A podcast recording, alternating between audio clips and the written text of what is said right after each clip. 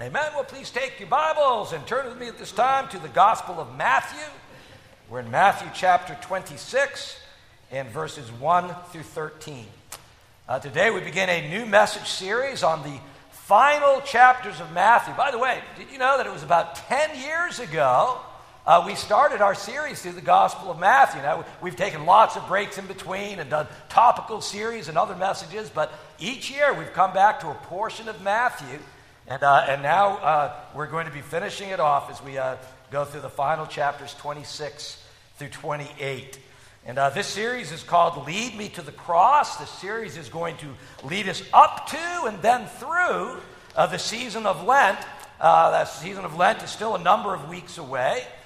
And we know that Lent is a time where we especially focus on Christ and the cross and the events leading up to Good Friday and Easter. And as we'll see, even today, the cross was not a surprise for Jesus. Jesus went willingly to the cross. Jesus allowed the Father to lead him to the cross, where he would die for our sins.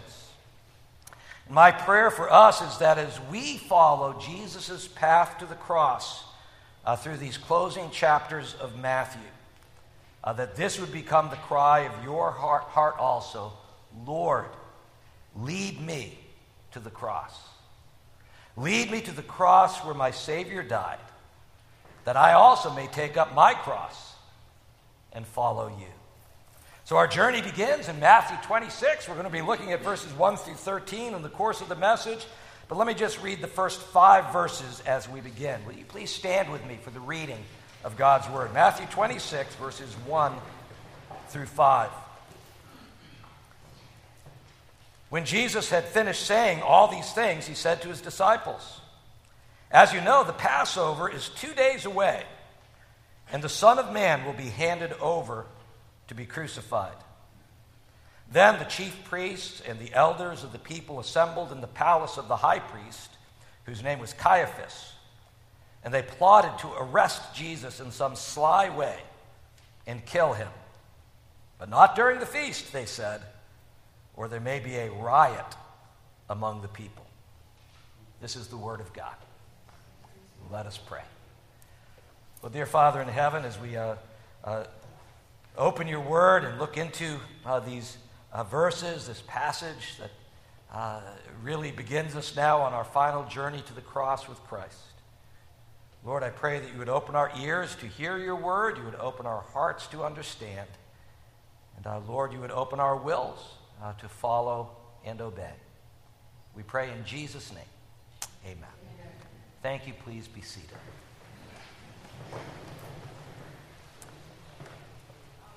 As we enter these final chapters of Matthew, in many ways we stand on holy ground. These chapters tell us the final events leading up to the cross of Christ and the week approaching Christ's death and resurrection is the most important week in all of human history. Matthew begins his narrative of the passion with an anointing, an extravagant act of love by someone who understood that Christ's death was near. And the setting for this beautiful act of love is Jesus' prediction of his death that we've just read about in verses 1 through 5. This is the setting for all that is going to proceed. And so let's begin now. Let's look at those verses a little more closely, verses 1 and 2. When Jesus had finished saying all these things, he said to his disciples, "As you know, the Passover is 2 days away, and the Son of Man will be handed over to be crucified." And here in verse 1, Matthew alerts us that Jesus' public teaching ministry has now come to an end. And Jesus now turns his attention fully to the cross. The Passover is only 2 days away. The disciples know that the feast is near, but what they don't understand is that the true Passover is coming. What they don't understand is that the fulfillment of all the Passovers that were ever celebrated over all the years is now only 2 days away. Why? Because Jesus, the Passover lamb, is about to be sacrificed. This is now the fourth time, okay? 4 times Jesus has told his disciples that he is going to suffer and die in Jerusalem. But this is the first time that he now gives them a specific time frame.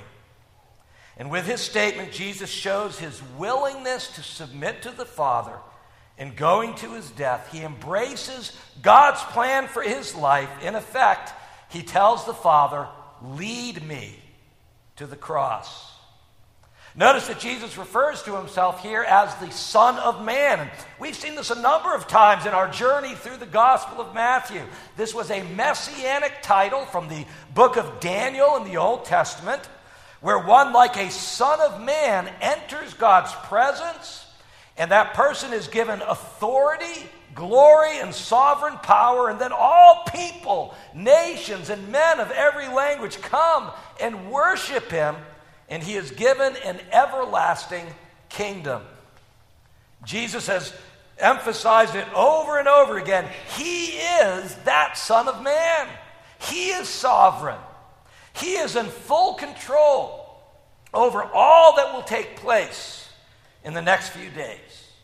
And yes, he will be handed over to be crucified, but the scripture tells us no one takes his life from him. Rather, he gives his life willingly. The road to glory runs straight through the cross, and Jesus does not waver. Father, lead me to the cross. And then in verses 3-5, the religious leaders, we see they meet to plot against Jesus. Beginning at verse 3, then the chief priests and the elders of the people assembled in the palace of the high priest, whose name was Caiaphas. And they plotted to arrest Jesus in some sly way and kill him. But not during the feast, they said. Not during the feast, or there may be a riot among the people.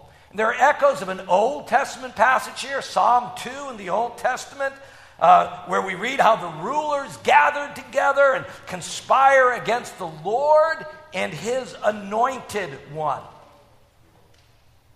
But notice here in Matthew that the leaders do not assemble until after Jesus first announces it to his disciples. Do you see the order there? First, Jesus announces his coming death to his disciples. He says, this is going to happen. Then the religious leaders gather. It's almost as though they are being given permission from Christ to proceed. Jesus will submit himself to these coming events, but make no mistake, Jesus is the one who is in charge. He knows that his hour has come. Father, lead me to the cross. And so the religious leaders, they want to arrest Jesus. They want to kill him, but they're afraid of the crowds. You've got to understand, there were over 2 million people in Jerusalem at this time for the feast, most of them pilgrims from outside the city. Jesus had just raised Lazarus from the dead. Earlier in the week, he rode into Jerusalem on Palm Sunday to the praise and acclaim of the crowds. And so the religious leaders know they can't just march up to Jesus and arrest him, or they may prompt a riot. They've got to be very careful how they do things, how they proceed. They need to be secretive about it. And so their plan is to wait until after the feast, right? Is that what they said? We'll wait until after the feast. We'll wait until everybody goes home, right? Less risk that way. Then we'll arrest him. But as it turns out, Judas will give them a perfect opportunity during the feast. And isn't that what Jesus said would happen? He said it would happen during the feast. Religious leaders say, our plan, we'll do it after the feast. Whose plan goes into effect? Jesus's. Jesus said, nope, during the feast, exactly as Jesus foretold. And so this is the setting now for all that takes place in the next 2 chapters. Jesus predicts the time of his death, and he begins his final walk to the cross. And it is in the midst of this setting that Matthew shares with us about Mary's extravagant love for Christ. It's such a beautiful scene we're about to look at. And Matthew here, he's really flashing back to a scene earlier in the week. Okay, this took place several days before. It was Saturday, the Saturday night before Palm Sunday.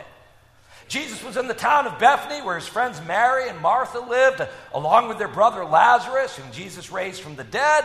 Jesus is having dinner when a woman comes and she anoints Jesus' head and body with a very expensive perfume. Look at verses 6 and 7 with me now. While Jesus was in Bethany, in the home of a man known as Simon the leper, a woman came to him with an alabaster jar of very expensive perfume, which she poured on his head as he was reclining at the table. In the town of Bethany, this was Jesus' stopping grounds. Okay, this is where he often stayed. It was just a couple miles outside of Jerusalem. We don't know exactly who this Simon the leper was. He's only really mentioned here. He was most likely a former leper. He probably didn't have leprosy anymore. Probably someone Jesus had healed, because Jesus was known for healing people with leprosy. We know from the other Gospels that Mary, Martha, and Lazarus are also there. They're also there. This may even be their home. It's been suggested that perhaps Simon is their father. In fact, if Jesus had healed, if he was their father, and Jesus had healed him from leprosy earlier, that could have been how he got to meet Mary and Martha and Lazarus to begin with. It could account for his close relationship with the family. It's all guesswork. We don't know. Matthew does not even give us the name of the woman here, but if we go to the Gospel of John, John tells us that this is Mary. This is Mary, the sister of Martha and Lazarus. And Matthew tells us that the perfume that Mary used was so expensive. The Gospel of Mark gives us more details, tells us that it was worth more than a year's wages. Take whatever you earn for this past year, 2022, add it up, go out and buy a jar of perfume, and then ask yourself, would I do what Mary did with that? Even the jar, the alabaster jar containing the perfume, had great value. This was a long-necked jar that had to be broken in order to pour out the perfume.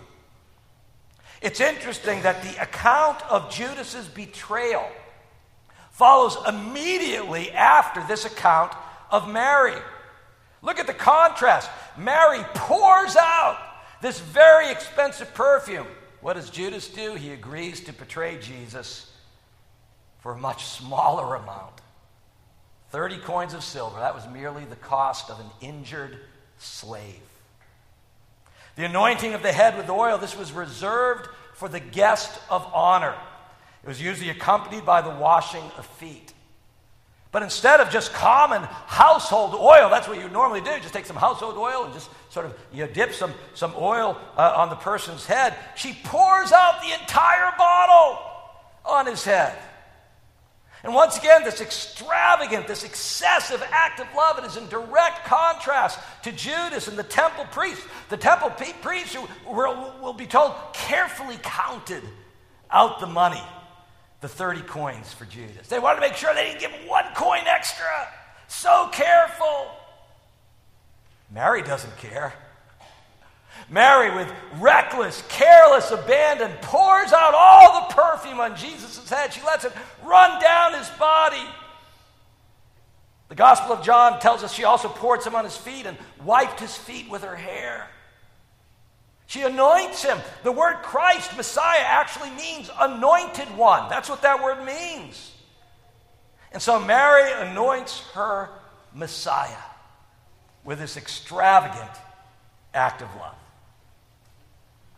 Now, the disciples had a problem with this, okay? The disciples, Matthew tells us, they immediately objected to what Mary's done here. Look at verses 8 and 9. When the disciples saw this, they were indignant. Why this waste? They asked. This perfume could have been sold at a high price and the money given to the poor. The disciples, they just watch in disbelief as Mary pours out this expensive perfume on Jesus' head, and they are offended at the waste of money. Wouldn't it have been better to sell the perfume and give the money to the poor? It is a reasonable objection, because we know God does want us to take care of the poor. In fact, in the previous chapter, Matthew 25, Jesus even said that one of the primary ways we show our love for him is by taking care of the poor.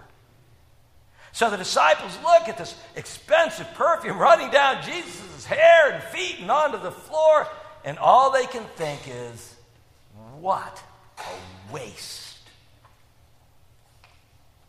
There will always be people who consider following Christ a waste. I remember my physics teacher in high school actually reprimanding me when he learned that I was thinking of going into the ministry. And he actually told me, direct quote, he said, "What a waste." I think of Bill Gates when he was asked in an interview about his views on God and the church. His response was very revealing. He said, "Well, just in terms of allocation of time resources, religion is not very efficient. There's a lot more I could be doing on a Sunday morning." And in a similar way, the disciples object to Mary's pouring out of the perfume. They say it's a waste of money. But you know what? Jesus jumps right in there, and he defends her, demonstration of love. Look at verses 10 through 13 now. Aware of this, Jesus said to them, "Why are you bothering this woman? She has done a beautiful thing to me. The poor you will always have with you, but you will not always have me. And when she poured this perfume on my body, she did it to prepare me for burial. I tell you the truth, wherever the gospel is preached throughout the world, what she has done will also be told in memory of her." And so Jesus defends Mary as having done a beautiful thing for him. What the disciples saw as a waste, Jesus saw as a beautiful demonstration of love. As far as helping the poor, he said, hey, there's always going to be time to help the poor. That's important. Do that, okay? But Jesus knows that his time is limited. And as important as helping the poor is to God, there was something even more important happening right here, right now, at this very moment. The cross. The cross was looming in the near future. And Jesus tells the disciples that this woman has anointed him with the perfume in order to prepare him for burial. In other words, Mary gets it. Okay, the disciples still don't understand. 4 times Jesus has told them, I'm going to Jerusalem and they're going to kill me. They don't get it. They don't understand that he must die. Mary does. How does Mary know and the disciples don't? Well, remember, Mary spent time at the feet of Jesus, listening to him, learning from him. She knows what Jerusalem means for her Lord. She knows that this may be the last time that she sees Jesus. And so she gives him her best. She gives him her all. She breaks open that alabaster jar. She pours out all of the perfume on his head. She wipes his feet with her hair. She shows Jesus an extravagant love that leaves you breathless. And Jesus calls this a beautiful thing. And Jesus says, as a result, he says, what she's done today is going to be preached along with the gospel. Isn't that amazing? This is going to be preached along with the gospel throughout the whole world in her memory. And so Mary's anointing of Jesus serves both as an example and a memorial. It is a beautiful example to us of unfettered devotion to Christ, and it is a memorial to Mary for her loving devotion to Christ. And just as Jesus foretold, her story is still being told around the world. It's recorded for us in 3 out of the 4 Gospels. It's in Matthew, Mark, and John. Here we are halfway around the world. And what do we do? We're talking about Mary. We're talking about this as we share the gospel. Jesus said that this story of Mary's extravagant love would be told along with the preaching of the gospel. And this is really the key to the whole incident. The anointing is inseparable from the gospel because at the cross, God showed his extravagant love for us. 1 John 4:10 says, this is love. Not that we loved God, but that he loved us and sent his son as an atoning sacrifice for our sins. And so this is love. God sent his son. When Mary showed her love for Christ, she gave her best. She gave her all. When God showed his love for us, he gave his best. He gave his all. He sent his only son, Jesus, to die on the cross for our sins. And not only did God send Jesus, but Jesus came willingly. Remember, Jesus told his disciples, said, Passover's 2 days away. The Son of Man will be handed over to be crucified. Jesus knew that the cross was coming. He could have turned back at any time. He could have walked the other way. But he didn't. Instead, he set the wheels in motion. And he came willingly out of love for the Father and out of love for us. In effect, he prayed, Father, lead me. Lead me to the cross. And in God's amazing, astounding, extravagant love, Jesus' body was broken and his blood poured out for you. Just as the alabaster jar was broken and the perfume poured out, so Jesus' body was broken and his blood poured out for the forgiveness of sins. And as valuable as Mary's perfume was, okay, it was worth a lot of money, it cannot compare to the infinite value of the blood of Jesus. 1 Peter chapter 1, verses 18 and 19 says this, for you know that it was not with perishable things, such as silver or gold that you were redeemed, but with the precious blood of Christ, a lamb without blemish or defect. Mary anointed Jesus' head, the head that would soon be bloodied and bruised, a crown of thorns pushed into the skull. We sing the hymn, O sacred head, now wounded, with grief and shame weighed down, now scornfully surrounded with thorns, thine only crown. Lo, here I fall, my Savior, 'tis I deserve thy place. Look on me with thy favor. Assist me with thy grace. Mary anointed the sacred head of Jesus that was wounded for you and me. She anointed his body that was broken for you and me. She anointed his feet that were pierced for you and me.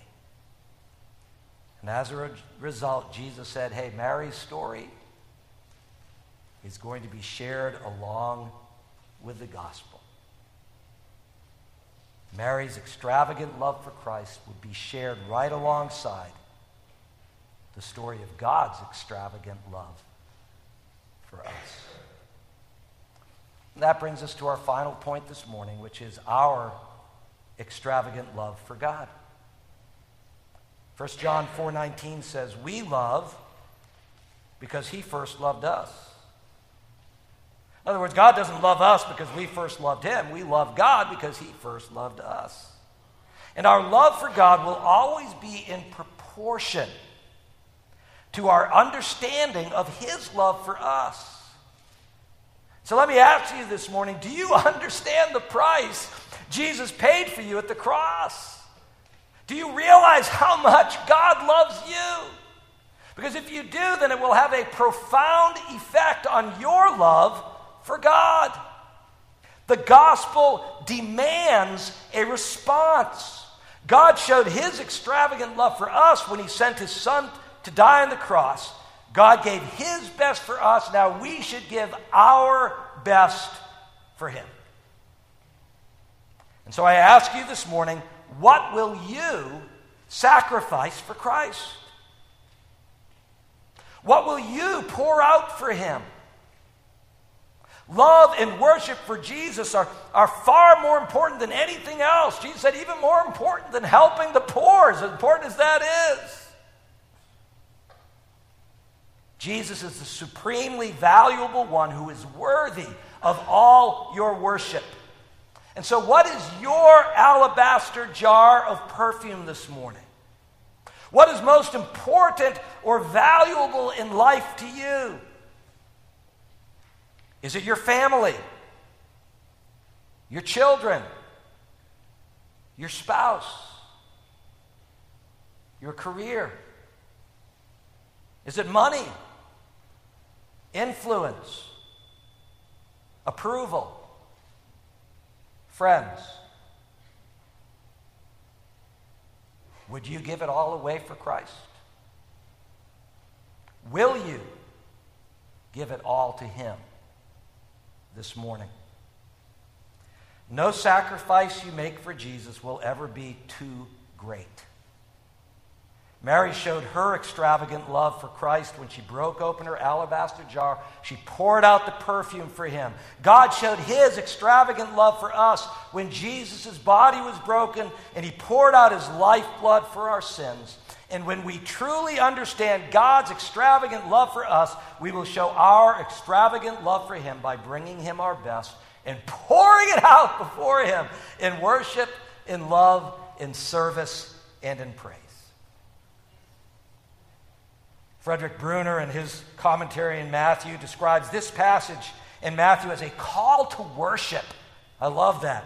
A call to worship as we approach the passion narrative that follows. He writes this, he says, it is a portal leading into the passion, which says the way to enter this holy ground is like this woman with a heart full of devotion. It is a call to worship. And so may this passage be our call to worship